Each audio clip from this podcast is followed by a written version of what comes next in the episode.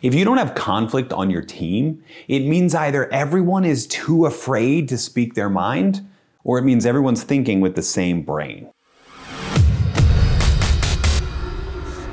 Hey leader, David Burkus here, organizational psychologist and author of five best selling books on helping leaders and teams do their best work ever, including the new one, Best team ever, the surprising secrets of high performing teams. And if you're interested in conflict in the workplace, if you're interested in how to harness that and make it productive because you've got a team that works really, really well, even when they have different opinions, you're gonna wanna check out that book. Link in this description on how you can learn more about that. Conflict is inevitable between teammates. Arguments are going to happen differences of opinion because of different backgrounds and different perspectives are going to happen. What I find when working with most organizations is that conflict has a negative connotation attached to it almost all of the time. Conflict is almost always seen as something to be avoided. When we hear the word conflict, we think of big drama, we think of ugly fights and shouting matches. We don't ever think about the healthy benefits of it.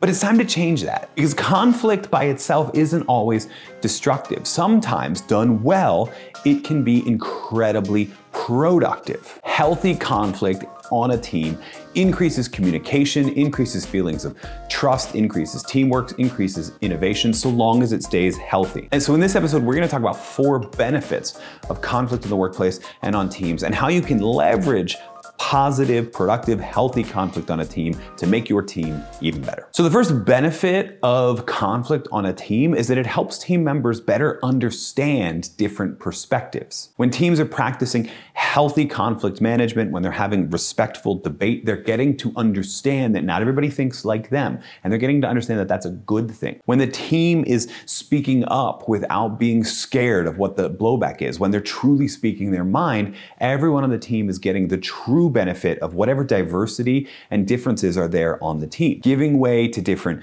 viewpoints doesn't just put more ideas on the table, we'll get to that soon, but it opens up the minds and opens up the uh, capacity for empathy of everyone on the team that there really are different perspectives here, there really are different backgrounds. And that's going to lead to different skills and different ways to solve problems, and that's a great thing. Now, as a leader, to really leverage this, you need to pay attention to the discussion that the team is engaged in. If it sounds like we're headed towards consensus, and the reason for that is that the people who are talking most all have a similar perspective. Maybe they all have similar backgrounds, similar training, similar ways of seeing the world. You may need to put a pause in that discussion and deliberately call out somebody with that different perspective.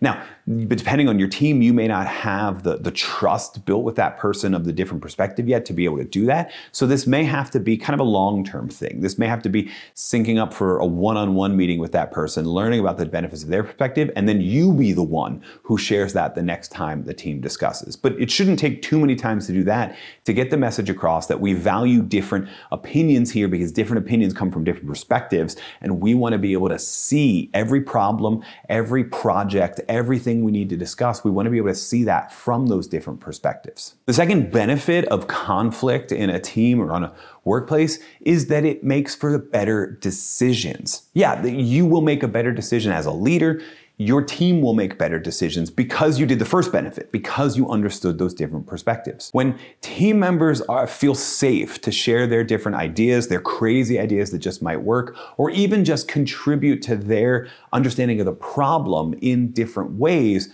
the result is that more information gets shared openly. And this is probably the most important factor in whether or not a team is going to make a great decision is how much information is on the table. What tends to happen in a lot of teams and a lot of meetings is that we default either to what the first person says or the first project that gets advocated for, the first potential solution to a problem that gets championed people either start supporting that because of a need for consensus or every other idea that is brought to the table is still filtered through the lens of that first solution right? Even well meaning teams, this happens often where whoever speaks first and fastest, and if you're a leader, this probably shouldn't be you because of this potential for bias, Whoever speaks first and fastest sets the tone for the rest of the meeting. Everyone's making a decision about whether or not they can share their idea, whether or not they feel safe to share their idea, or whether or not it's relevant based on what happens first. Now, the other thing that can happen, and this happens on a lot of toxic teams and on a lot of teams where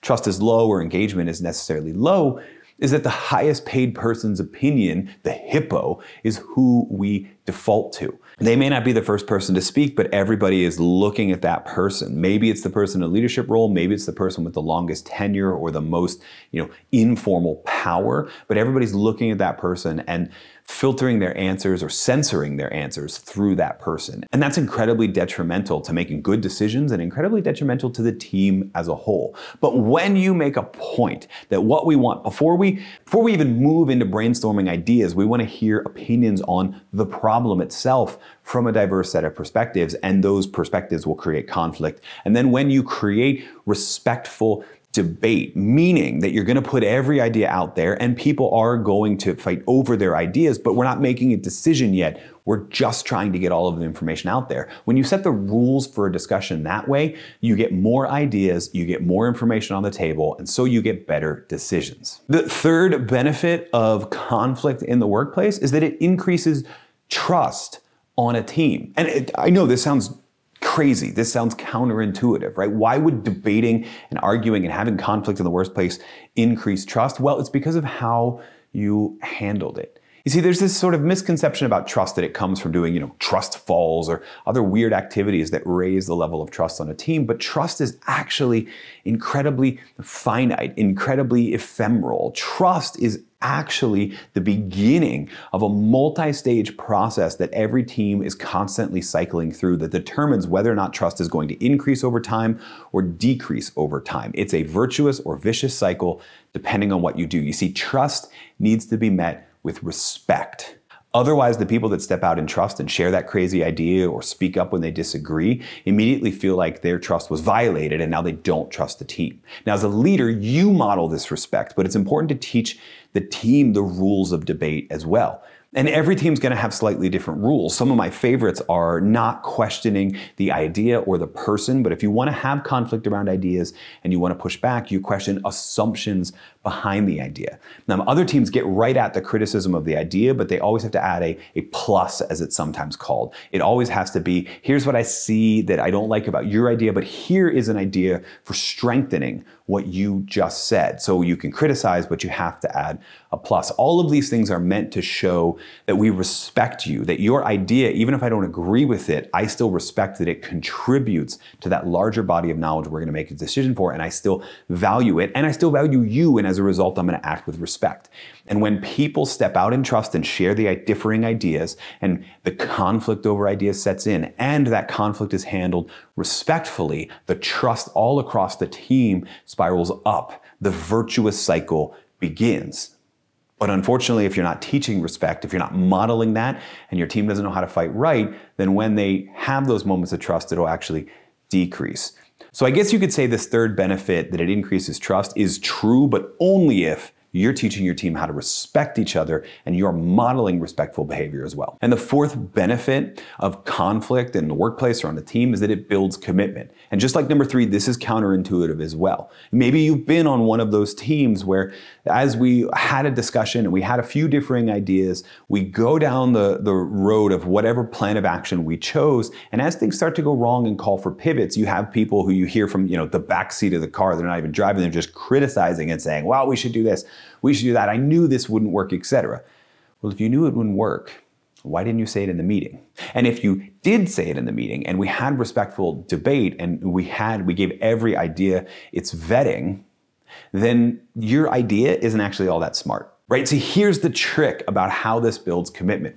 When you put every idea on the table, when you let that conflict happen, and when people fight for their idea, what ends up happening is the best idea wins most often. And what you get out of that is commitment. You have been heard, your idea has been considered. And so often when you truly get every idea out there and harness conflict respectfully, you end up with people who may still disagree, but can commit because they were given their day, they were given their hearing, they were given their chance to submit their idea, they were given their chance to argue with it, and it lost in favor of what everybody else agreed was a better idea. This is sometimes referred to as disagree and commit, and I love that phrase, but it only happens if we make enough space for disagreement. If we just have two or three people debating, if there's not enough, if we're not actually hearing from everybody, if the conflict doesn't create an avenue where all that information gets on the table and we make a better decision, it's going to be really hard to build commitment. But if you can do that, leverage respectful debate, make that better decision because all the information is on the table, then you're more likely to get your team to, even if they disagree, still